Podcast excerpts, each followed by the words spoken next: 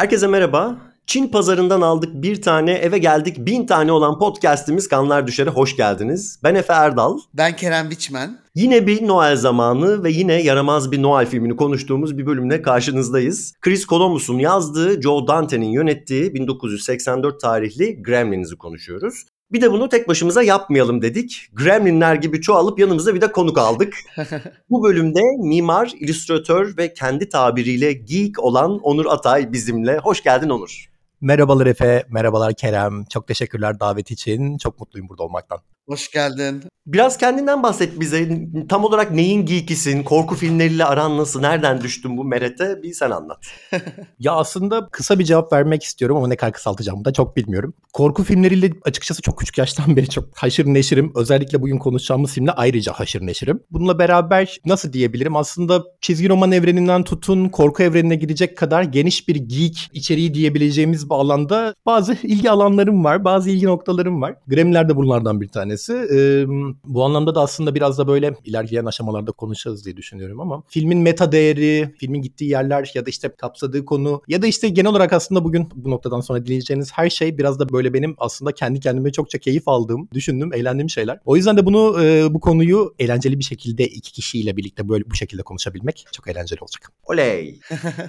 O zaman bu filmi ilk ne zaman izledin hatırlıyor musun onu sorayım sana. Filmi ilk kez 5 yaşında izledim. Filmi izlediğim zaman dayımın koca bir VHS seti vardı. Yurt dışından getirdiği VHS kasetleri vardı ve bu kasetler arasında Indiana Jones, Gremlinler, Flash Gordon ve şu an aklıma gelmese de ha şu an aklıma geldi. Dolph Lundgren'in oynadığı He-Man filmi vardı. Ve bunları döndür döndür döndür her yaz tatilinde, her bayram tatilinde e, izleye izleye artık biraz hatmetmiş oldum. Gremlinler 1-2 de aslında bu seçkinin arasındaki en öne çıkanlardandı. Çok keyif alıyordum. Korktuğum kadar bir o kadar da keyif alıyordum. Sonra bu 5 yaşından sonraki işte bugüne kadar şu an 36 yaşındayım. Galiba Gremlinleri en az birinciyi de ikinci filmi de en az 50 defa izledim galiba bugüne gelene kadar. Başıyla sonuyla bütünüyle. O yüzden de bugün aslında biraz böyle belki de e, hem çocukluk hem de sinemaya bakışım biraz da biçimlendirmiş bir örnek olduğunu düşünüyorum Gremlinlerin. O yüzden de bunu konuşmak çok keyifli olacak. Ay çok güzel. Vallahi biz de bir filmin böyle bir hayranlığını bulduğumuz için bayağı şanslı hissediyoruz kendimizi. Kerem sen ne zaman izledin ilk olarak? Ya ben de çocukken izledim ve çok küçükken izlediğimi hatırlıyorum.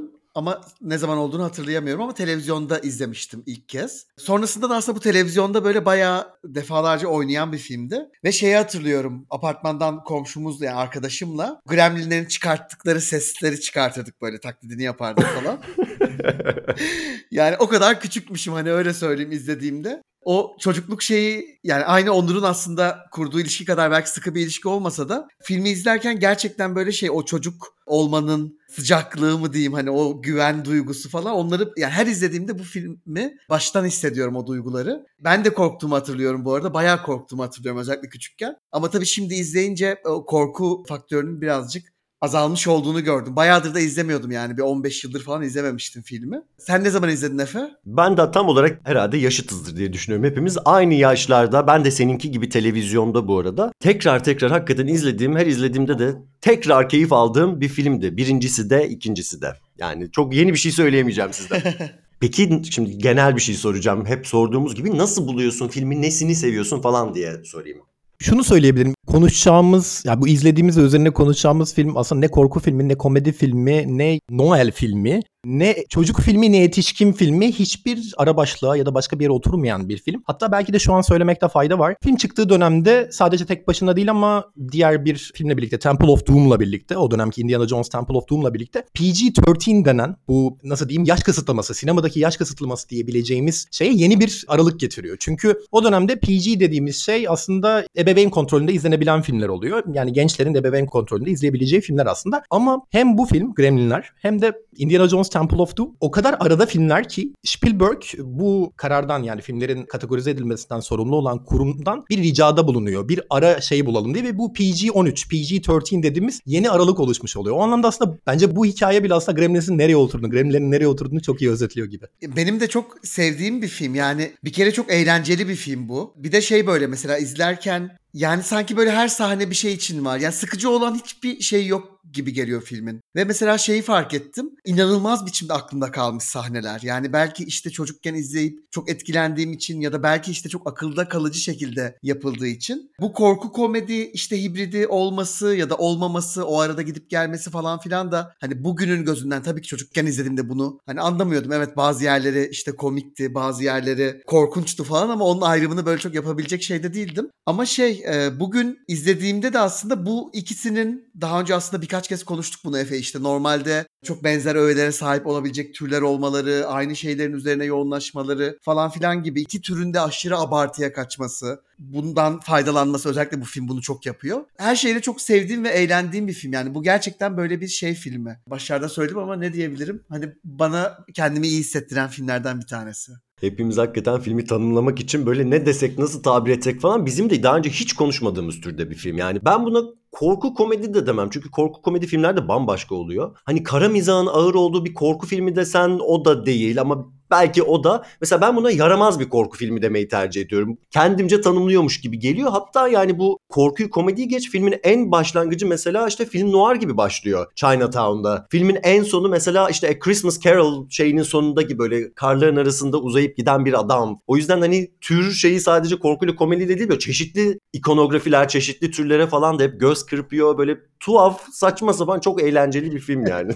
bir de şey bu film benim küçük şeytanlar diyebileceğim e, bir yeni furyanın başlangıcını da ya öyle tabir edebileceğim bir furyanın başlangıcını da aslında sebep oluyor. İşte bu Ghoulies'ler, Critters'lar, Munchies'ler miydi? Munchies var. Öyle enteresan böyle hem yani yaratık anlamında yani bu tip küçük küçük yaratıkları kullanması anlamında ama ton anlamında da çok benzer filmler bunlar işte. Bazen gerçekten çok karanlık olabilmekle beraber hep böyle bir komik tarafları da eğlenceli bir tarafları olan da filmler bunlar. Efe'nin dediğine direkt katılmakla birlikte bir ekleme yapacağım.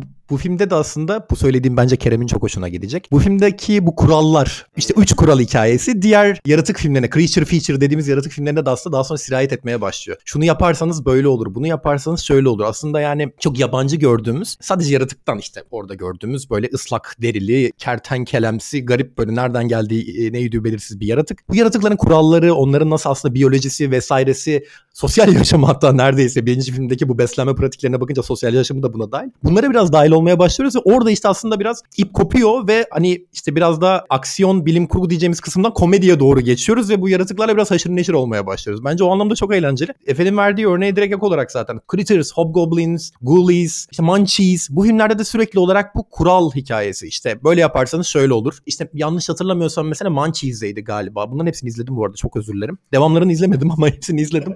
ee, Munchies'de mesela yaratıkları kesici bir alete bölünce o kadar sayıya bölünüyorlar ve çoğalıyorlar. Mesela 3'e böldüğünde 3 tane Munchies çıkmaya başlıyor falan filan gibi bir şey vardı örneğin. Hani her film kendince yeni kurallar üretmeye başlıyor kendi yeni yaratıkları için ama Gremlinler bu anlamda bir öncü diyebiliriz. Bu arada ben en baştan söyleyeyim ben küçükken Critters'cıydım. Mesela sen bu filmi ne kadar çok seviyorsan ben bir de Critters'ın çok spesifik. Üçüncü filmini çok seviyordum yani. bir gece annem beni uyandırmadı o filmi izleyeyim diye ertesi gün sinir krizi geçirdiğimi hatırlıyorum. Yani o kadar seviyordum. o yüzden o taklitlerinin ki Critters bence kalite olarak o diğer bütün örneklerinden zaten çıktığı yapım şirketi New Line'dan falan olduğu için bir tık daha kaliteli olduklarını söyleyebiliriz. Ama tabii ki bütün etkilerini de görüyoruz işte o ne bileyim Gremlinlerin çoğaldığındaki o topak topak halleri işte Critters'ın zaten bütün şeyini oluşturuyor. Bir de canavar filmi olarak Spielberg'ün şeyini es geçmeyelim buradaki etkisini çünkü başka bir elden çıksaydı çok karanlık olabilecek bir film aslında bu. Sen de kurallardan falan bahsetmeye başladın. Gremlins'lerden konuşalım. Nasıl buluyorsun o yaratığı? İşte bir tanesi var çok tatlı sonra bölünüyor başka bir şeyler oluyor falan. Şöyle diyebilirim. Ya aslında biz Gremlinleri bilmiyoruz, tanımıyoruz. Film başlarken de böyle aslında çok neşeli, sevimli, böyle herkesin edinmek isteyeceği, zaten oyuncaklarının böyle milyonlarca satmış olduğu bir e, yaratıktan bahsediyoruz. Tüylü bir, nasıl diyeyim? Neye benzetebiliriz ki aslında? Hiçbir şeye benzetemiyoruz değil mi? Böyle tavşan gibi, köpek yavrusu gibi arada bir şey aslında. Bir yandan da böyle insancıl tavırları var. Eli kolu insancıl oynuyor. Notaları çok iyi anlıyor. Şarkı söylüyor. Kulağı çok iyi. Film başladığında Efe'nin de söylediği gibi aslında tam bir Christmas filmi gibi başlıyor. İşte karlar yağıyor. Küçük bir şehir seti vesaire. Bu arada şehir seti şeymiş. Hemen araya sıkıştırayım. Back to the Future'ın setiymiş. Hmm, Spielberg orada şey yapmış. Recycle etmiş seti. Ya ilk başta aslında tanıştığımız şey çok tüylü ve sevimli bir hayvanımsı bir dost. Daha sonra bu hayvanımsı dost kurallardan birine uyulmayınca çoğalıyor.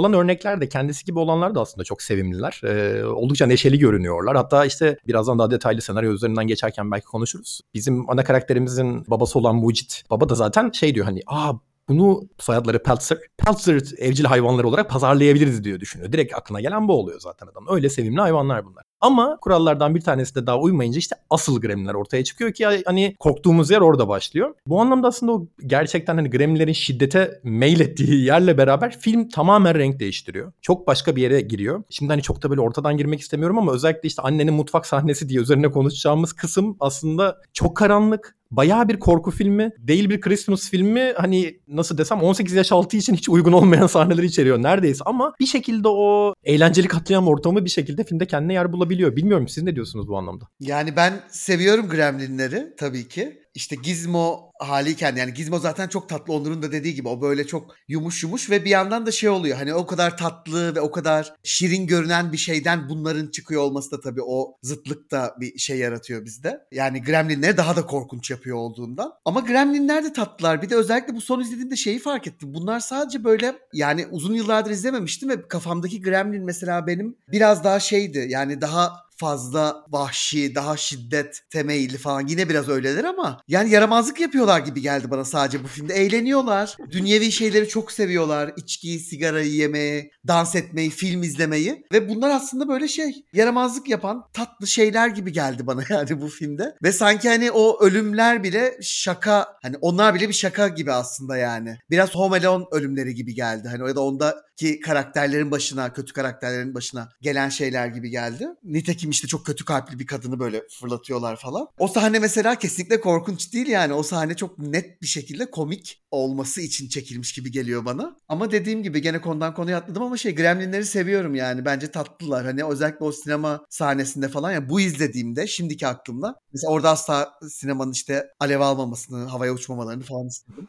Oturmuş film izliyorlar değil mi?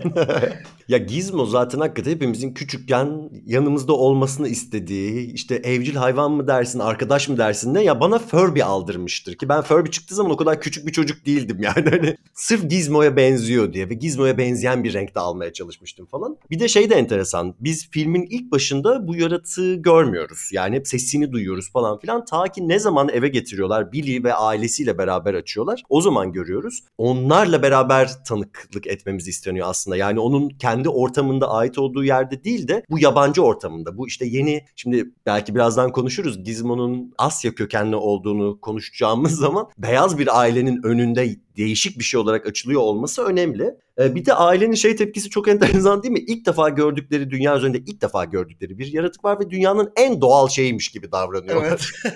Aa ne kadar tatlı bir ne bu lan falan diye kimse sormuyor ne getirdin eve falan diye. Şöyle bir ekleme yapabilirim. Gremlinlerin hani kelime kökeni ya da işte gremlinler dediğimiz şey aslında biraz böyle 2. Dünya Savaşı'na tekabül eden bir şey. Filmde de bunu aslında karakterlerden Mr. Futterman'ı galiba. Mr. Futterman üzerinden görüyoruz bunu. Biraz Reagan hayranı bir beyefendi olarak gözümüze çarpan Mr. Futterman'dan görüyoruz. Aslında gremlinler 2. Dünya Savaşı sırasında savaşta başarısı olan Amerikan askerlerinin suça attıkları mistik karakterler, mistik yaratıklar. Bunların gerçekliği bile aslında meçhul. Var mı yok mu bilinmiyor. Ama sürekli olarak hani dalgınlıkla eşdeğer tutulan metaforik bir yaratığa dönüşüyor. Hani gremlinlere uymayın demek aslında çok dalgınlığa düşmeyin, hata yapmayın. İşiniz sırasında, savaş sırasında, çatışma sırasında vesaire. Özellikle pilotlara yönelik böyle işte gremlinlere kanmayın, gremlinlerin oyununa düşmeyin diye sürekli olarak bunun bir vurgusu var. Yazar Roald Dahl daha sonra bunun üzerine eğiliyor biraz ve Gremlinler üzerine e, Walt Disney'e bir şey yazıyor. Kısa bir öykü yazıyor. Aslında biraz da böyle hani genel geçer popüler kültüre bununla beraber Roald Dahl'ın öyküsüyle beraber dahil oluyor Gremlinler. Ondan sonra zaten kendini türetiyor. Sürekli farklı versiyonlarını görüyoruz her yerde. Ama hani Gremlinler deyince tabii ister istemez aklımıza her zaman Joe Dante'nin bu filmi geliyor ve gelecek diye düşünüyorum ben. O noktada şey de güzel hani bunu işte düşmanın bir uzantısı gibi ya da işte düşmanın uçaklarımızın içine yerleştirdiği şey gibi falan görmek. Hani bütün bu işte milliyetçi söylemlerin hepsinde olduğu gibi hani hep bir dış güç ve şey yani hiçbir şey bizim beceriksizliğimiz değil. Hani çünkü uçakta gremlinler vardı falan gibisinden. Öyle de güzel bir yere bağlanıyormuş. Bilmiyordum ben böyle bir hikayesi olduğunu. Bir de dalgınlıkla eş tutuluyor olması da benim hoşuma gitti. Çünkü bu filmde de neredeyse işte dikkatsizlik, dalgınlık falan filan üzerinden başlarına ne geliyorsa geliyor. Bir de sen şey dedin şimdi bu diğer daha böyle pullu yaratıklara dönüşmeden önceki halleri de tatlı dedin. Evet tatlılar ama Gizmo'dan farklılar. Yaramazlar onlar baya. Şey de çok enteresan bu işte Corey Feldman'ın oynadığı çocuk karakteri mesela işte su döküyor üzerine. Çoğaltıyor orada ve şey yapıyor. Hemen ilgisi gidiyor mesela. Az önce şey diyor. keşke benim de bir tane olsaydı falan diyor. Çok enteresan geldi bana çünkü şimdi film bir yandan da işte tüketim hatta üretim üzerine de çok şey söylüyor. Hani bir şeyi ne zaman biricikliğini kaybetse ve seri üretime geçse mesela aynısından böyle 5-6 tane olsa çocuk mesela şey yapıyor. Hani alıp gitmiyor onu bırakıyor. Aa tamam özelliğini kaybetti diyor mesela. Hani şimdilerde olsa mesela smartphone'uyla oynamaya devam edecek gibi bir şey. Çizgi roman okuyor o dönemde de. Şey de güzel bu yumurta ya da koza haline geldikleri yerde de çok alien, alienlar gerçekten. Yani o tasarımın e, zaten hani birebir karşılığıymış gibi. Bu biraz da şeyle alakalı. Hani gerçek hayatta hayvanlar üzerine kurduğumuz denklem de biraz öyle ya. Tüylü olan tatlıdır da işte böyle biraz daha sulu işte yapışkan pullu olan neyse artık böyle korkunçtur falan gibi.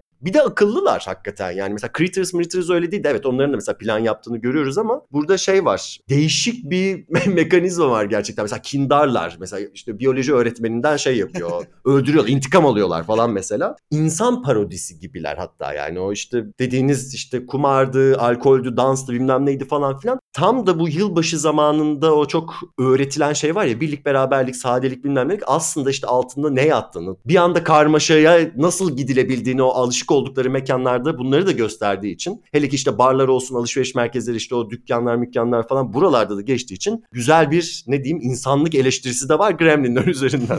Ee, Bir de şey mesela işte filmin en başlarda türüyle ilgili belirsizliklerden falan filan bahsettik. Onur da bahsetti. Şey Gremlinler konusunda da bir belirsizlik var. Çünkü işte bu sadece bunlar ne demek değil. Hani bizim tırnak içinde kötü karakterlerimiz ya da işte herhangi bir korkuda ya da komedide herhangi bir filmde çevreye zarar veren insanları öldüren falan karakterlerimizin genelde bir motivasyonu oluyor. Ve bir amaçları bir hedefleri oluyor. Yani bu filmde o da yok. Yani Gremlinler tam olarak ne yapmak istiyorlar? Hani dünyayı ele geçirmek mi istiyorlar? Tüm kasabayı öldürmek mi istiyorlar? Birilerini bir şeye mi dönüştürmek mi? Böyle bir şey yok. Bunlar yaramazlık yapıyorlar, koşturuyorlar, işte film izliyorlar. Arada birilerini öldürüyorlar falan ama hani böyle net bir motivasyonları yok. Bunu aslında seviyorum. Yani filmi eğlenceli kılan şeylerden bir tanesi. Yani filmi izlerken ya bu filmi izlerken gerçekten hiçbir şey düşünmemize gerek kalmıyor yani. Oturuyoruz, izliyoruz ve eğleniyoruz. Bence öyle bir film. Tabii ki senin dediğin gibi işte bu Gremlinlerin Asya ile olan bağlantısı falan filan gibi yerlerden tabii ki film bize düşünecek şeyler sunuyor ama onu kastetmiyorum.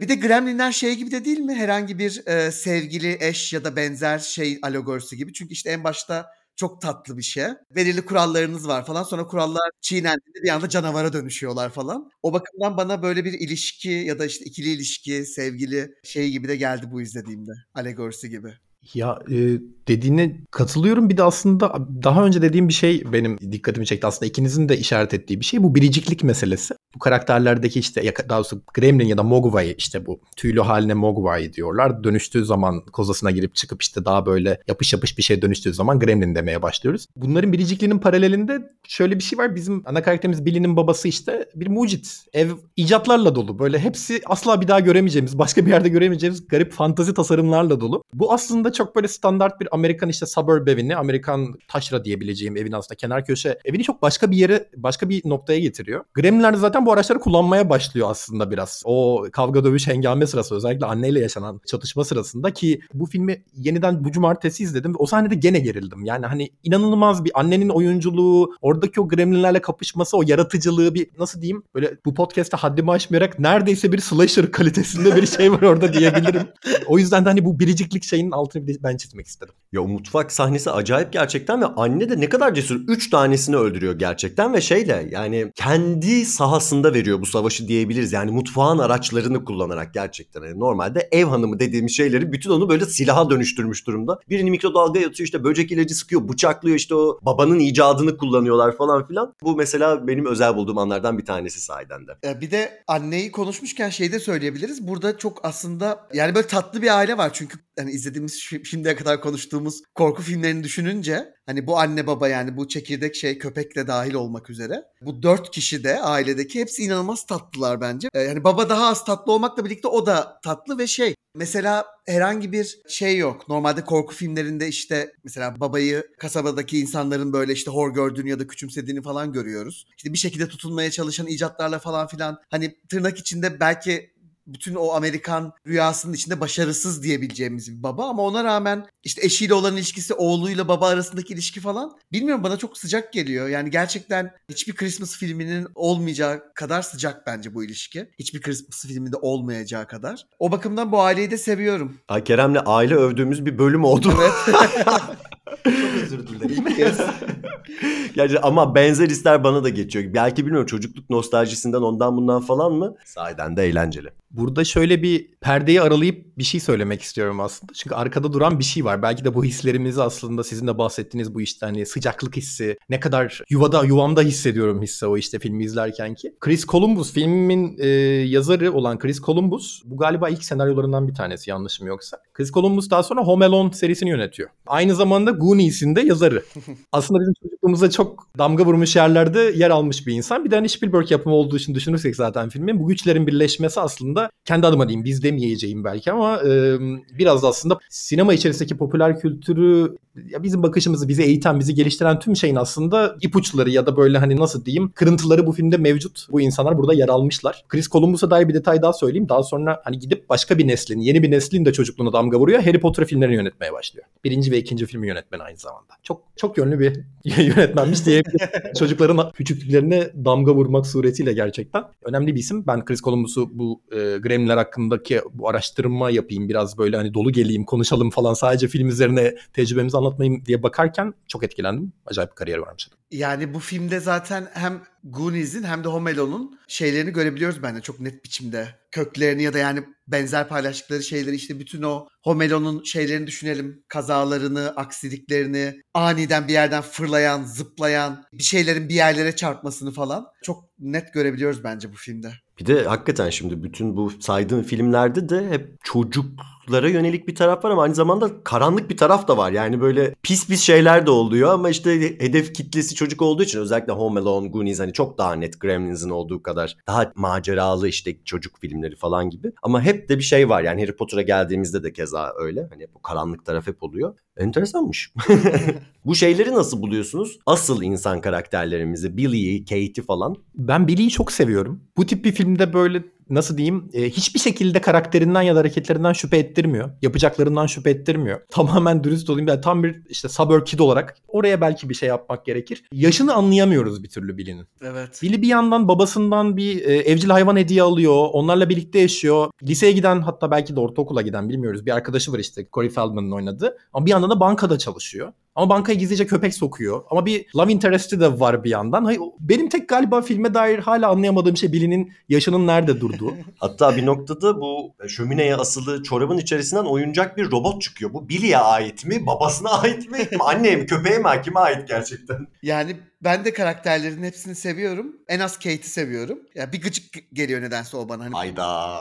e, hani filmdeki diğer karakterler kadar tatlı değil öyle söyleyeyim. Bu arada bir tane beter bir amca var ırkçı ondan hiç bahsetmiyorum bile. Onu sevmeyeceğimi tahmin ettiğinizi bildiğim için onu geç, geçiyorum yani. Zaten bayağı yan rollerden bir tanesi bence. O şeyi bile seviyorum mesela o kötü teyzeyi, zengin, tefeci, bütün bu emlakların kralı falan olan kadını. İşte ne deniyor kadına bilmiyorum. Bu ama Billy'yi çok yakışıklı buluyorum ben bir kere bunu söyleyerek başlayayım. Ve yani garip bir yakışıklılığı var Billy'nin ve Onur'un söylediği şeye de aşırı derecede katılıyorum. Yani ya şey izliyoruz slasher'larda 35 yaşındaki liselileri ya da böyle filmlerde 13 yaşında bankada çalışan insanları izliyoruz. Yani hani gerçekten ne yapmaya çalışıyorsunuz ve bunun bir ortası yok mu demek istiyorum. Bilmiyorum ya Billy öyle aşırı bebek yüzde olduğu için çok küçük duruyor bankada çalışan birine göre. Ama işte bütün o sahnelerde de aslında filmin o oyuncu dediğimiz tarafı biraz şey oluyor. Yani işte köpeği gizlice getirmesi, oraya sokması falan filan çok ciddi komedi öğeleri barındırıyor aslında. Ama dediğim gibi yani karakterlerin hepsini seviyorum. Billy'nin annesini mesela özellikle seviyorum. Neden o kadar çok sevdiğini de bilmiyorum. Tam bir Survivor çünkü o yüzden Kerem. Evet, evet büyük ihtimalle. Ya da o saatlerce uğraşıp yaptığı şey kurabiyelerden dolayı. Sen ne düşünüyorsun Efe? Valla Billy beni de tutar. Ee, bunun dışında söyleyeceğim her şeyi zaten siz söylediniz. Ama Kerem ne demek ya Kate'e gıcık kapıyorum falan. Yani Phoebe Cates benim çocukluk crushlarımdan bir tanesiydi gerçekten. Bilmiyorum Onur sen ne düşünüyorsun bu konuda? Ya Phoebe Cates'i hem Fast Times at Ridgemont High sebebiyle çok seviyoruz. Seviyorum. Seviliyor diye düşünüyorum. Bir de bilmiyorum benim böyle çok eski sevdiğim ama izleyen çok insan denk gelmediğim bir film var. Drop Dead Fred diye. Bilmiyorum biliyor musunuz? Phoebe Cates orada da var ve inanılmaz iyi orada da. Ve o film çok başka bir hani gerçekten bir ergenlik hezeyanı filmi. Çok çok tatlı bir film. Çok seviyorum ben. O yüzden de hani ister istemez buradaki garip karakteri bu Christmas'tan nefret eden o ilginç monolog hikayeyi anlatıyor. Filmin hiçbir şekilde hiçbirine oturmayan, rengine uymayan o ilginç hikayeyi sıkıştırıyor oraya ve genel olarak aslında Kerem'e katılabileceğim tek bir kısım var. Çok pasifize. Neredeyse hiç rolü yok. Bu mücadele içerisinde diyebilirim belki de. Hani Billy'yi cesaretlendiriyor şey yapıyor. Barda da bu gremlinlerle güzel bir sahnesi var. Onlara içki servis ettiği ve daha sonra kaçtığı. ama gene de yani hani sevmiyorum diyemem ama filmdeki rolünü belki de tartışabilirim diyebilirim. Ama çok seviyorum. Yani karakter olarak onu şey yapamam. Reddedemem. Bana da bilakis şey geliyor. Ben mi yanlış tersten öyle görmek istediğim için mi öyle izledim acaba? Hani başının çaresine bakan güçlü kadın gibi geliyor. Yani evet tek başına şey yok sahnesi yok ki var aslında o Gremlin hakikaten servis etti. Ki o da bir mücadele bence başlı başına yani. Hani düşün 50 tane sarhoş müşteri gelmiş ve onları servis etmekten hiçbir farkı yok onun yani. Tam da bunu an- anlatıyor aslında. Ama geçmiş hikayesini anlattığı sahne yani bu filme dair aklımda kalan çok spesifik şeylerden bir tanesi çocukluğumdan beri yani. Birdenbire çok karanlık bir yere gidiyor. What the fuck diyorsun izlerken yani hani benim aklımda Gizmo da kaldı bilmem ne de kaldı ama yani gördüğüm bir sahne değil. Filmin içerisinde anlatılan bir sahne aklımda kalmış olması bu sahnenin tam olarak da işte filmin içindeki nasıl anlamsız bir yeri olduğunu ortaya koyuyor. Bir yandan da babasına da şey diyorsun manyak mıymış ya bu adam ya. Yani çatıdan aşağı inip nasıl bu planın hani zaten en iyi ihtimalle bacaklarını kırmadan gerçekleşebileceğini düşünüyorsun gibi soruyu da sordurtuyor bana yani. Ama hep aklımda o görsel yani çatının içerisinde kalmış bir Noel Baba kostümlü baba yani şey gelmiştir. Korkunç bile diyebilirim yani çok tedirgin etmişti küçükken beni.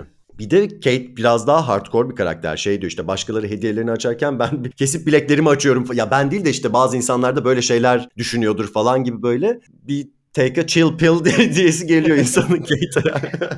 Bir de Kate'in hikayesine, babasının hikayesine dair aslında bizim garipsememiz pek şaşırtıcı değil. Genel kritikler de o dönemde hani film hakkında yorum yapanlar da e, bu hikayenin filme hiçbir şekilde oturmadığını söylüyor. Şimdi hani bunu kendimi tutuyorum, bahsetmeyeceğim. Çok kısa bir yere sıkıştıracağım dedim ama ikinci filmde Kate tutup bu hikayeyi başka bir yere taşıyor. Hikayeyi daha da kapsamlandırıyor. Babasına dair bu Noel hikayesini. O yüzden hani yani yönetmen aslında orada ya, ya da işte filmin yaratıcıları diyeceğimiz ekip yapılan eleştiriyi de alıp onu çevirip onu da metaya çevirmişler. Başka bir noktaya getirmişler. İkinci film zaten tamamen panayır. O panayıra çok yakışıyor bu anlamda.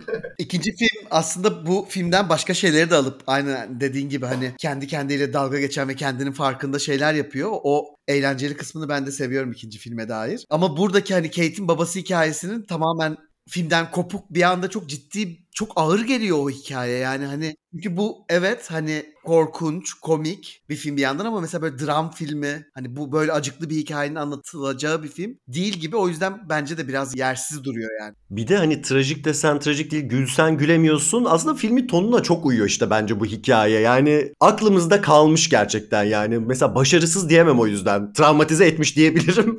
Ama yani bu açısından bile başarılı olduğunu söyleyebilirim. Ben bir de baba karakterine dair şunları söylemek istiyorum. Şimdi bir kere film gerçekten ana karakter babaymış gibi başlıyor. Onun dış sesiyle başlıyor. Şimdi size bir hikaye anlatacağım ve bunlar bunlar oldu falan gibi. Ama adam filmin süresi boyunca o hikayenin olduğu yerde yok. Kasabanın dışında gerçekten. Bu biraz şey gibi işte böyle erler savaşır, krallar, komutanlar, liderler böyle kredi alır ya bu benim hikayem. En sonunda da o bitiriyor işte yine dış sesle falan. Ailenin de lideri olduğu için hani kendi hikayesi gibi paketleyip satması gayet mümkün. Bu adamın bir de icatları ortalığı batırıyor. Bunu yapan başka bir tür daha var filmin içinde. Gremlinler de bunu yapıyorlar. Yani aynı şeyi yapıyorlar aslında. Aile işte korkuyla yaklaşıyor mesela adamın icatlarına vesaire. Bir noktada şey gibi geliyor bu hani yeni şeylere e, tedbirli yaklaşılması gerektiğine dair de bir şey söylüyor. Ki filmin zaten kendi içinde kurduğu bu işte 2. Dünya Savaşı meselesi de var. Yani gerçekten o diğer adam bu işte Amerikan mallarına güvenen adamın bahsi tam bu işte uçaklar üzerinden anlattığı yerden. Hani şöyle atom bombası da mesela yeni bir icat ama 2. Dünya Savaşı'nın seyrini çok belirleyen bir icat olduğu için filmin sonunda da bütün bunları sinemada patlatarak öldürmeleri bu açıdan anlamlı geliyor bana. Burada şöyle bir şey var aslında. O sinema salonunun mekan olarak kullanılması biraz şey e, bu Joe Dante'nin yönetmenden çok bahsetmedik. Onu da bir orta açayım istedim. Joe Dante'nin aslında böyle aklıma şey geliyor mesela Howling geliyor. Hmm. Howling'de de benzer bir sinema salonu işte bu erotik sinema salonu sahnesi vardı. Gene benzer bir işte şey hani şiddet eyleminin gerçekleş şiddet aslında Gremlin'in yaptığını pek orada şiddet diyemem. Sadece biraz pis bir şekilde film izliyorlar. böyle diyebiliriz. Ama hani orada bir tekrar eden pattern var gibi geliyor bana. Benzer şeyleri deniyorlar çünkü. Bir de şeyi söylemek istiyorum. Joe Dante demişken Joe Dante e, Twilight Zone'un 80'lerdeki film uyarlamasında aslında bir antoloji. Ee, içinde dört tane hikaye var. Dört tane küçük film var. İşte George Miller var, Joe Dante var, Spielberg var. Dördüncü yönetmeni şu an unuttum. Bunu şu yüzden anlatıyorum. Twilight Zone'un filminde de bir Gremlinler bölümü var aslında. Bir Gremlin bölümü var ama onu George Miller yönetiyor. Joe Dante'ye nasip olmuyor bu ne yazık ki. Ve o bölümde de hatta işte şey uçağa binen Gremlin'in uçağı düşürmeye çalışması aslında 60'lardaki William Shatner'ın oynadığı bir Twilight Zone bölümünden direkt bu uyarlaması aslında. Ancak ne yazık ki Joe Dante'nin Gremlin'lerle tanışması birkaç sene sonraya tekabül ediyor. Ben Kerem'in sevdiğini söylediği karakter hakkında birkaç şey söylemek istiyorum. Şu aslında bizim burada Efe'yle birbirimize bakıp nasıl ya dediğimiz Mrs. Deagle karakteri. Bu zengin emlakçı herkesin hatta banka önünde borcumu erteleyebilir misiniz diye e, rica eden kadına hayır deyince çocuklarının işte anne biz açız demesi ve annenin de ben de açım deme, dediği işte o sahneyi yaşatan o zalim kadın. DVD ekstralarında gördüm bunu ben e, yıllar önce denk geldiğimde. Ee, kadın aslında şey kentin neredeyse sahibi bu kasabanın sahibi ve mortgage kredilerini sıkıştırıyor banka üzerinde ama herkes evinden kovdurmaya çalışıyor çünkü buraya bir nükleer santral yaptırtmak istiyor. Burayı buna pazarlamak istiyor. Böyle bir şeytani planı var. Bu şeytani plan daha sonra aslında bizim ikinci filmdeki temaya da çok uyacak. Oradaki yok olan kasaba hikayesine biraz oturacak aslında. Bu filmde bir girizgah var ama işte filmin hani esas versiyonuna dahil edilmemiş. Belki bu detayı hani ekleyebilirim diye düşündüm şu aşamada. Mrs. Deagle gerçekten çok enteresan bir karakter. Bir de hani çok karikatürize olabilecek de bir karakter. Yani bu işte neredeyse bu bahsettiğimiz Home Alone filmlerinde de görmeye alışık olduğumuz böyle kasabanın işte sert bilmem nesi ya da işte apartmanın yöneticisi falan filan gibi. Ölümü de etkileyici ya da böyle şey olmaktansa komik geliyor gerçekten. Yani bütün o çekilme tekniğinden bilmem neden hani ciddi bir sahne olarak değil de ki zaten filmin içerisindeki gremlinlerin uyguladıkları bütün şiddet sahneleri için onu diyebiliriz. Yani hepsi bir cinayet, öldürme falan filan değil yaramazlıkla karışık işte olay yani bir takım bir şeyleri bozuyorlar ediyorlar kaza gibi gösteriyorlar vesaire. Bir de araya sadece bilgi olarak ekleyeyim. Bu işte az önce bahsettiğin o açız falan diyen kadın oyuncu Belinda Balaski. Biz Howling'i konuştuğumuzda da konuşmuştuk. Joe Dante'nin bir yere kadar bütün filmlerinde var gerçekten işte. Piranhalarda, Gremlins 2'de falan filan. Sevdiğimiz bir oyuncuydu. Howling'de de sevdiğimiz bir karakter olarak bahsetmiştik. Burada da görmek güzeldi. Kısacık aç haliyle görmüş olsak da. Bu az önce bahsettiğimiz meseleye isterseniz parmak basabiliriz. İşte Gremlinlerin zaten Çin dükkanından çıkmış olması yani Çin mahallesinden çıkmış olması, Asya kökenli olmaları üzerine. Şimdi bu 80'lerdeki bir takım filmlerde uzak doğu öğeleri hep egzotik ve gizemli öğeler olarak kullanıyor. Sonra hatta 2000'lere geldiğimizde daha böyle korku öğeleri falan olmaya başlayacak bu uzun saçlı hayalet kızlardan dolayı. Buradaki beyazlar da işte sorumsuzlar. Batılıların işte o bir şeyi alıp işte çoğaltmaları ve onunla ne yapacaklarını bilmemeleri ve canavarlar yaratmaları üzerinden. Ve Batılılara daha şöyle bir şey de var. Yani bir yandan mesela yerel mallarıyla övünürlerken yaptıkları icatlar işe yaramıyor. Bu yerel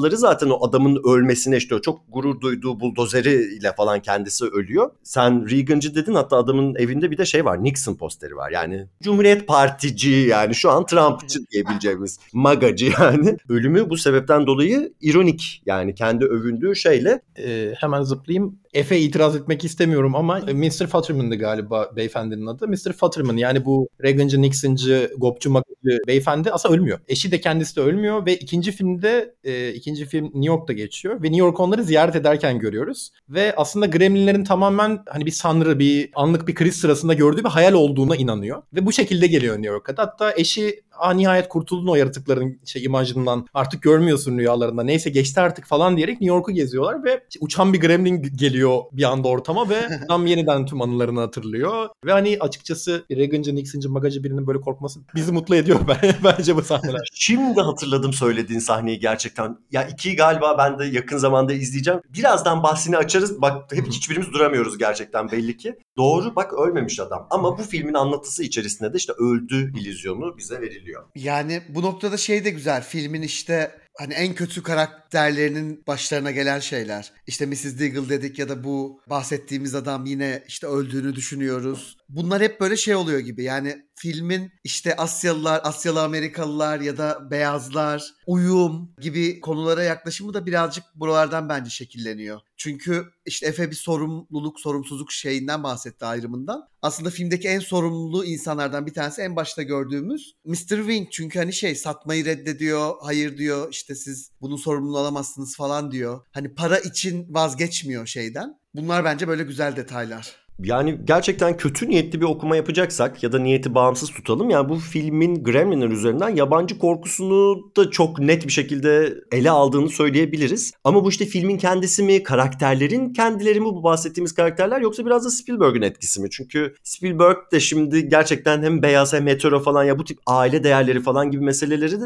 eleştirir ama filmin sonunda da bir toparlar. Yani işte Jurassic Park'ta bildiğimiz üzere. Neredeyse Jaws'da da bildiğimiz üzere ki Jaws en buralara çok dokunmayan filmiydi aslında. Bu filmde de keza öyle oluyor. Hani şey gibi bir tanesi tatlıydı okeydi ama çoğaldıktan sonra aman işte ya şöyle düşün işte bir tanesi gelden sonra arkadaşlarını da getirdi. Yani bu mülteci şeyine bile bağlanabilir. Alegorisine bile bağlanabilir. Bu şeyi araştırırken Asya kökenli Amerikalılar üzerine bir makale buldum filmi araştırırken. Şey diyor mesela Gizmo uslu asimile oluyor. Adından başlayarak zaten asimile oluyor. Ve bu beyaz Amerika kasabasına çok kolay adapte oluyor. Onların kurallarına, onların insanlarına yamanarak, uyarak. Hatta isim mevzusuna da şöyle parmak basmış. Çok ilginç buldum onu hakikaten. Senin de bahsettiğin filmler üzerinden bir de. Bu 80'lerdeki DH çocuklar Asya Amerikalı yani Asya kökenli Amerikalı oluyorlar ve isimleri Temple of the Doom'daki karakterin adı Short Round, Goonies'dekinin adı Data. Yani sürekli böyle bir şey. Hatta Gizmo'da yani küçük alet falan filan demek ya. Hani sürekli böyle bir alet, cihaz falan teknolojiye bir şey var. Yani burada zaten Asyalılar zekidir. Matematikle araları çok iyidir. İşte Gizmo burada müzikle arası piyano bilmem ne falan filan. Aslında çok stereotipleşmiş bir durumun yaratıklaşmış versiyonu var önümüzde. Hani iyi Asyalı sisteme uyuyor. Kötü Asyalılar da medeniyeti yerle bir ediyorlar bile. Dediğim gibi kötü niyetli bir okuma hani ama çok açık kapı bırakıyor film bize yani. Evet evet.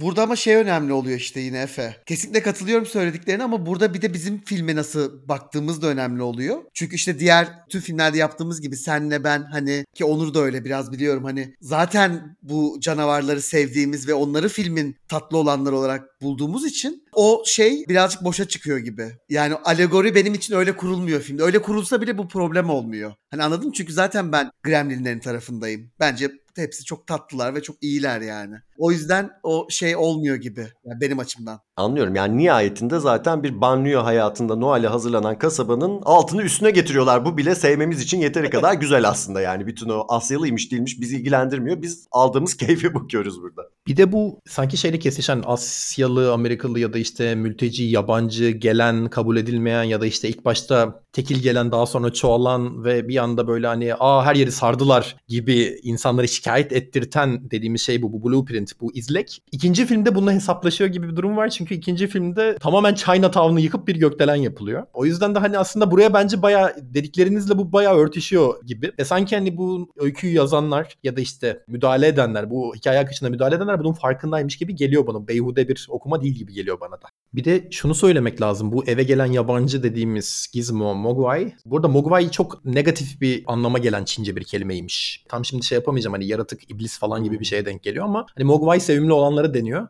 Biraz biraz tutarsız kaçıyor ama şöyle diyeceğim. Aslında Gizmo'da baya baya hani Spielberg'ün de burada şeyini hani ortaklaştığını düşünürsek baya bir E.T. aslında. Eve gelen bir E.T. var. Onunla iletişim kuruyor çocuklar. Çok iyi anlaşıyorlar. Çok güzel bir vakit geçiriyor ama kurallara uymuyorlar. E.T.'de de kurallara uymamak onun hakkında bahsetmekti aslında. Etrafta gidip E.T.'nin var olduğundan bahsetmekti. Ve hani işte E.T.'nin ikincisi bildiğimiz kadarıyla eğer videoya böyle ucuz düşük bütçeli bir tane çıkmadıysa yok. E.T.'de aslında olabilecek şeyler Gremlinlerin ikinci filminde gerçekleşiyor. Çünkü bu sefer bilim insanları Gizmo'yu alıyor. Onda küçük deneyler yapmaya başlıyorlar. Bir gökdelenin işgal ettiği eski bir Çin mahallesindeki dükkanda bulunan Gizmo gökdelen içerisindeki işte bir bilim departmanı incelenmeye başlıyor. Hatta orada Christopher Lee falan var. Onlar inceliyor falan. Çok ilginç. İlginç oyuncular var gerçekten ikinci filmde. Bu anlamda aslında birinci filmdeki yabancılığın vesairenin şunun bunun işte artık hani gideriliyor. Bu gerçekten yabancı. Bakın bunda deneyler yapıyoruz. İşte kanını alıyoruz. Şunu yapıyoruz. Bunu yapıyoruz kısmı çok çok öne çıkıyor. Zaten yani yine ikinci filme e, şey yapmak orayı biraz açmak gerekirse e, Gremlinler de çeşitleniyor beraberinde bu deneylerle birlikte.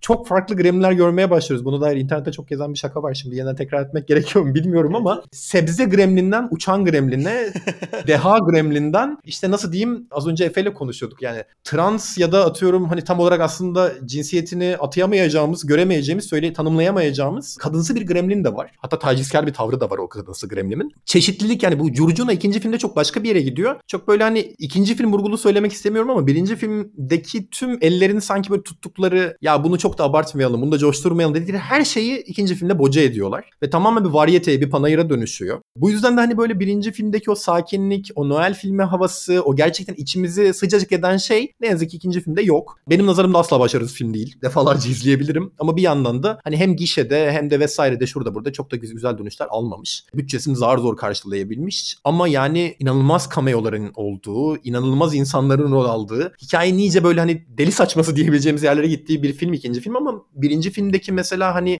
şimdi biraz metadan da bahsetmek lazım. Çünkü gerçekten Gremlinlerin birinci filminde de aslında Gremlinlerin bu şakalar yapıyor diyoruz ya o şakalar aslında bayağı pop kültür referansları barındırıyor. Hatta bir yere böyle Flashdance dansçısı gibi bir karakter görürüz. Tozluklarla dans ediyor falan öyle bir Gremlin var. Ya da bir Gremlin mesela tacizci pardösünü açıyor taciz etmeye çalışıyor Kate'i. Bu detaylar mesela gerçekten bizim hani kafamızdaki o gizemli yaratık filmden asla oturmuyor. Ama bir yandan da çok artı bir değer katıyor. Yani sanki Gremlinler için nevi şahsına münhasır gibi bir şey diyeceksek eğer bunu sağlayan şey bu gariplikler, bu ilginçlikler. Hatta bugün izlense, bugün sıfırdan birinin izleyeceği durumda ya bu ne böyle deyip kapatacağı derecede böyle ilginç hatta rahatsız edici, alakasız filmin tonuna oturmayan şeyler var. Ama bence filmi film yapan da aslında bu kısımları. Yani şey diyeceğim ben de bu işte filmdeki ton geçişleri ya da korku mu komedi mi falan filan diye konuşuyoruz şimdi hani Onur da onunla alakalı şeyler söyledi ama hani bir yandan da şeyi es geçiyoruz. Yani o metadan ve bir yandan işte metanın bir şaka olarak yani bir şaka gibi kullanılması ya da işte filmdeki karakterlerimizin izlediği diğer filmler falan birçok şey bakımdan öncü diyebiliriz bu film için. Çünkü 1984'ten bahsediyoruz ve hani korku filmi mi komedi filmi mi hangisi olduğuna karar verememesi bile bence aslında son derece şey ilerici bir şey o zaman için. Yani tabii ki daha öncesinde örnekleri var ama işte buradan alıp ta 96'daki Scream'e kadar giden o şeyi ve Scream'den sonra da devam eden birazcık ateşliyor diyebiliriz bu film için. Bu korku, komedi ve bir yandan da e, ikisinin tam ortasında meta oluşuyla. Enteresan hakikaten. Ya bu meta meselesi üzerinden tam da bu insanların parodisini yaptıkları yerde şöyle bir şey diyebilirim belki. Hani sen dedin ya Gremlinleri nevi şahsına münasır yapan işte tam bu özellikleri kendileri de zaten ayrı olmak istiyorlar. Hepsi bir, bir anda bir karakter bürünmeye başlıyor. Yani şey değil mesela Critters'ta çok olan bir şey değildi ki burada da şöyle bir ayrım yapılıyor. Benzer filmlerde de olan ne bileyim yüzünün bir tarafı yanan bir Critters bir tık daha gözümüzde başka gözüküyor. Burada da Stripe var mesela işte o çete lideri olan en sonunda savaştıkları bu Texas Chainsaw Massacre'a bile bağladıkları ellerinde elektrikli testereyle. İkinci filmin işte zaten burada attıkları şeyi böyle yani bir kişilik bürünmeyi bir tarafa koy. Dünyada var olup olmayacak yani enteresan kişilikler. Dediğim gibi sebze gremlin, elektrik gremlin falan filan böyle tuhaf tuhaf şeyler konseptlere dönüşmeye başlıyorlar artık kişilikten de ziyade. Tam da işte bu kasabadan çıkmış şehirde geçen ve bir işte aynı zamanda alışveriş merkezi gibi bir yer miydi o gökdelen? Sanki böyle bir sürü katı olan böyle sineması bilmem nesi falan olan tuhaf bir yerde değil mi yani? Ya şöyle bekleme yapayım aslında. Oradaki gökdelen AVM işte nasıl diyeyim yaşam merkezi. Türkçe tabiriyle yaşam merkezi diyebileceğimiz alan aslında tamamen Trump Tower. Ana karakter de bir Trump karikatürü aslında. Clamp adı da zaten. Ve hani Clamp adı bir böyle işte sarı saçlarını geriye atıyor. Emlak zengini, gökdeleni var. Her şeye meraklı. Yani her business'a, her iş alanına meraklı. Aklına sürekli yeni iş fikirleri geliyor. Kendini çok beğeniyor. Ama yani burada belki de hani bizi mutsuz edebilecek kısım çok pozitif ve olumlu bir karakter. Yani işte 91 miydi ikinci film? 92 öyle bir şey olması lazım. İşte o dönem Home Alone 2'de de cameo'su vardı zaten Trump'ın yani yine o adamı çok döndürüp döndürüp recycle edip durmuşlar orada. Tam da böyle bir dünyada hani Gremlinlerin ilk filmde yine kostümler üzerinden ve yine kendi içinde belki stereotip diyebileceğimiz ama hani insan karşılığı olabilecek şeylerin burada konseptlere dönüşmüş olması içinde geçtiği dünya bağlamında ikinci filmden bahsediyorum. Anlamsız değil yani bir yerden sonra işte şey oluyorlar. Yani neredeyse bir süper kahraman, mutant gücü olacak şeylere dönüşüyorlar yani. Ee, ilginç. Ben bu arada küçükken 2'yi çok daha fazla severdim. Çok daha kaotik, çok daha eğlenceli bir filmdi. Bilmiyorum belki bu birinci filmin o şimdi sıcak geliyor dediğim şey bana o zaman bir tık belki sıkıcı geliyordu. O 2'nin böyle o manyaklığı galiba daha çok hoşuma gidiyordu. Yani Joe Dante de ikinci filmi daha çok seviyormuş. Bu mesela bana çok ilginç geliyor. Çünkü yönetmeniysen ve bir şeyin ilki varsa tabii ki hani ilkini daha çok sevmen gerekir gibi bir mantığım ol, var benim. Bir de şeyi de güzel yapıyor aslında Efe sen başlarda dedin ya hani bu filmi izlerken işte bizim sorduğumuz ve dolayısıyla aslında herkesin sormuş olması muhtemel soruları da aslında cevaplamaya çalışıyor gibi. Yani ikincide işte sen şey dedin ya hani bu Magvay eve geliyor ama ne bu yani karakterlerden hiçbiri bunu neden sormuyor dediğin şey işte ikinci filmde filmin ana çatısından biri oluyor. Yani bunun ne olduğunu araştırmak, soruşturmak, incelemek gibi. O bakımdan şey yapıyor yani hem böyle eli yükseltiyor eğlence, manyaklık ve şey bakımından. Ben de bazı şeyleri ilk filmin bıraktığı yerden böyle alıp tamamlıyor gibi. Kesinlikle Kerem. Hatta şimdi sizin bu karakterleştirme dediğiniz şeye ikinci filmde şöyle bir ek de var. İkinci filmde Gizmo tırnak içinde yeminini bozuyor. Gidiyor egzersiz yapmaya başlıyor. Kafasına kırmızı bir bant bağlıyor. Çünkü Rambo filmleri izliyor o ara.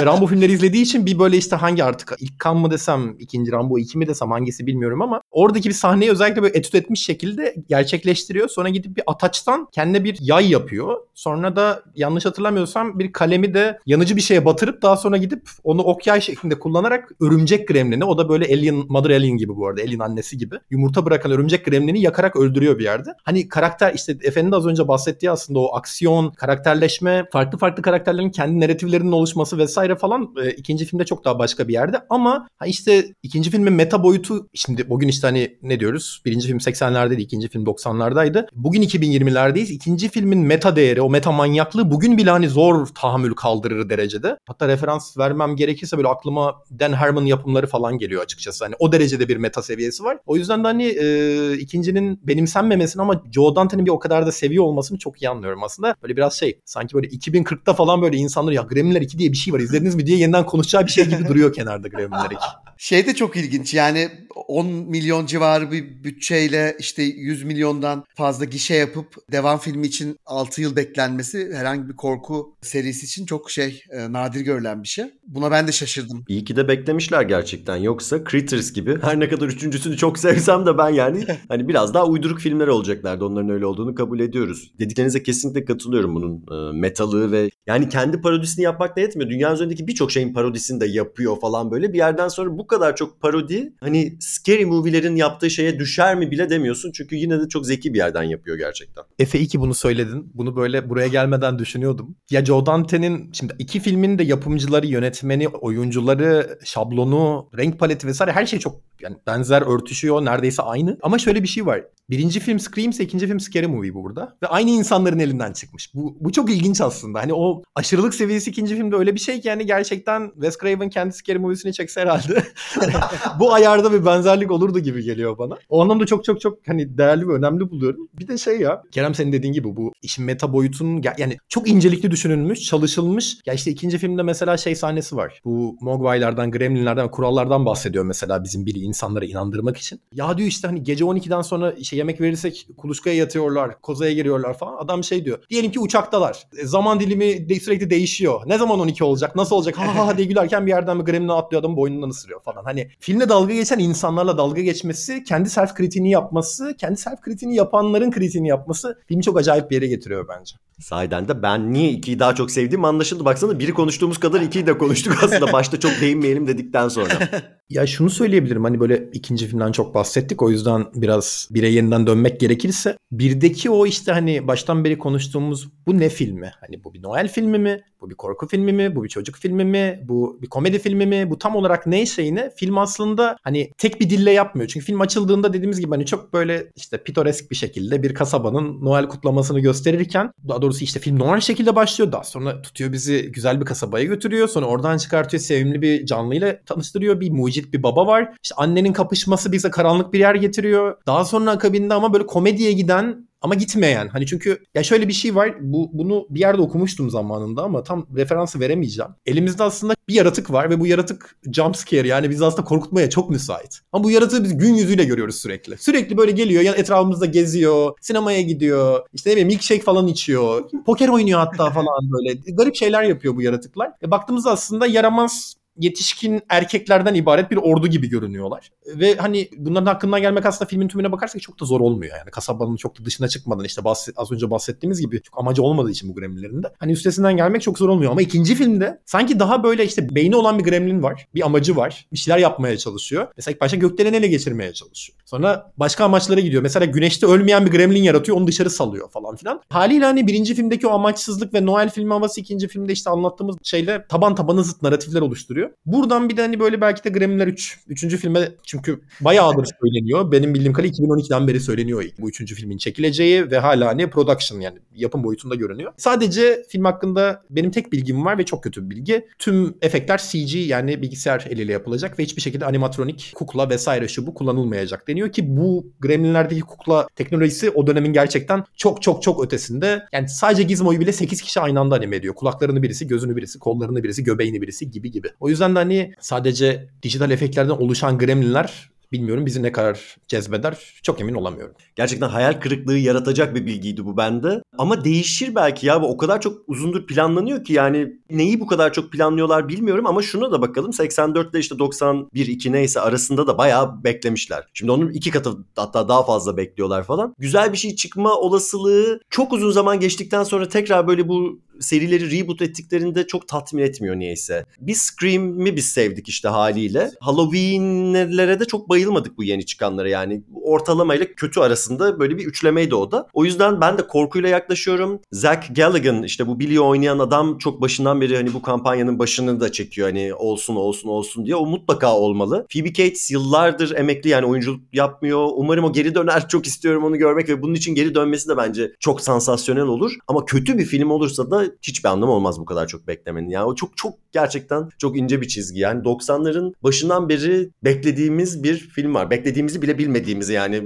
planlanıyormuş çok uzun süredir falan. Yani ben de tabii ki bu CGI bilmiyordum. Şu an bayağı moralim bozdu benim de. İzlemekten vazgeçtim bile diyebilirim ama meraktan izlerim gibime de geliyor yine de. Valla seneye yapılacak gibi hani en azından şimdilik IMDb'sinde işte 2023 gözüküyor ama hiçbir haber yok. Şu an böyle sessizlik içindeler ya. Gizli gizli yapıyorlar ve bizi şaşırtacaklar ki ya şöyle bir dönemde de öyle bir şey çok mümkün olmuyor. Mutlaka bir haber bir yere internetin bir yere falan düşüyor. Bilmiyorum bakalım seneye bir tekrar şey yaparız. 2023'e ne kaldı şurada zaten seneye dedin.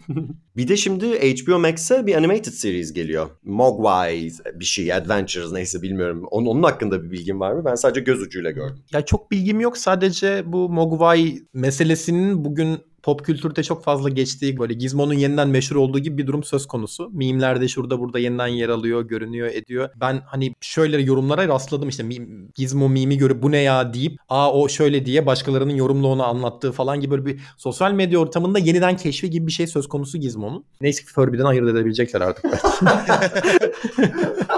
Ama şey e, yani bilmiyorum ben de ümit dolu olmak istiyorum. Hem dizi hakkında hem film hakkında. Sadece şimdi The Thing'de benzer şey yaşandı. İlk başta pratik efektler denendi. Animatronikler yapıldı, robotlar yapıldı vesaire yapıldı ve çok iyi dönüşler alındı. Sonra test audience düzgün dönmeyince dijitale dönüldü bir anda ve film rezalet bir şeye dönüştü. Haliyle işte Gremlinler belki bu şeyden bir ders alır mı ya da yapanlar ders alır mı bilemiyorum ama şöyle bir avantaj var. Birinci ve film, ikinci filmin senaryosunu yazan Chris Columbus bu filmde de var. Prodüktör olarak da var, yazar olarak da var. E, o yüzden de burada böyle bir avantaj var diye düşünüyorum. Yani Harry Potter'ları çektikten sonra oralara vardıktan sonra buraya ne kadar kas gücü ayırır bu anlamda ondan çok emin olamasam da ümitlenmek istiyorum çünkü işte belki hani bu konuşmanın sohbetin ilk başına döneceğim. Hani 5-6 yaşından beri izleyip televizyona denk gelip hem sevimli bulduğumuz hem korktuğumuz hem eğlendiğimiz hem çekindiğimiz bir şeyi böyle yeniden iyi bir recall'la görebilsek ne kadar güzel olur diyeceğim. Son yorumda belki de bu olacak. Ağzına sağlık vallahi. Çok güzel temennilerle diyelim şu Noel arifesinde. Noel bölümümüzde Noel Baba'dan isteyeceğimiz şey de bu olsun. Gremlinler için güzel olması. Evet galiba bizim bu filmlere dair söyleyeceğimiz şeyler bu kadar. İkiyi de üçü de konuşmuş olduk. Onur ya iyi ki geldin. Gerçekten çok keyifli geçti. Bir filmi çok seven biriyle konuşmak gerçekten çok başka oluyor. Yani bu normal günlük hayatımızda da bildiğimiz bir şey ya. Sen onu mu seviyorsun bunu mu seviyorsun böyle yükselir insanlar falan. Bunu böyle bir de başkalarıyla da paylaşacak olmamız güzel olur. Umarım dinleyicilerimiz siz de keyif almışsınızdır. Bizim bu çocukluk şeyimizi geek yetişkinliğimize taşımamızdan yani. Ben çok teşekkür ederim. Hem davet için hem bu güzel ağırlama için. Zaten podcast'i çok keyifle takip ediyorum. Sizleri çok keyifle dinliyorum. Umarım bu keyifli akışı e, keyiflendirecek ya da katkı sunacak bir şekilde bir ziyaretim olmuştur. Gremlinler 3'ü de konuşmak dileğiyle diyeyim o zaman. Ben de çok mutluyum Onur'la aslında böyle kayıt altında konuştuğumuz için. Çünkü aslında Efe başlarda söylemedim ama tıpkı seninle hani yıllardır yaptığımız gibi Onur'la da bilmiyorum kaç yıldır artık 25 yıldır mı? Böyle her buluşmamızda ya da birbirimizi gördüğümüzde Hani merhaba nasılsından önce şey şunu izledin mi bunu izledin mi evet şu vardı bu vardı gibi. O yüzden böyle bir gün hani bunu bu şekilde konuşuyor olmak şu an çok hoşuma gitti. Ve katıldığı için çok teşekkür ediyorum Onur'a. Oley ölümsüzleştirdik diyebiliriz bu anımızı. Gerçekten Evet. bu ikinci filmde o uçan gremlin taşa dönüyor ya bir noktada. Gerçekten öyle oldu. evet dinlediğiniz için teşekkür ederiz. Bir sonraki bölümde görüşmek üzere.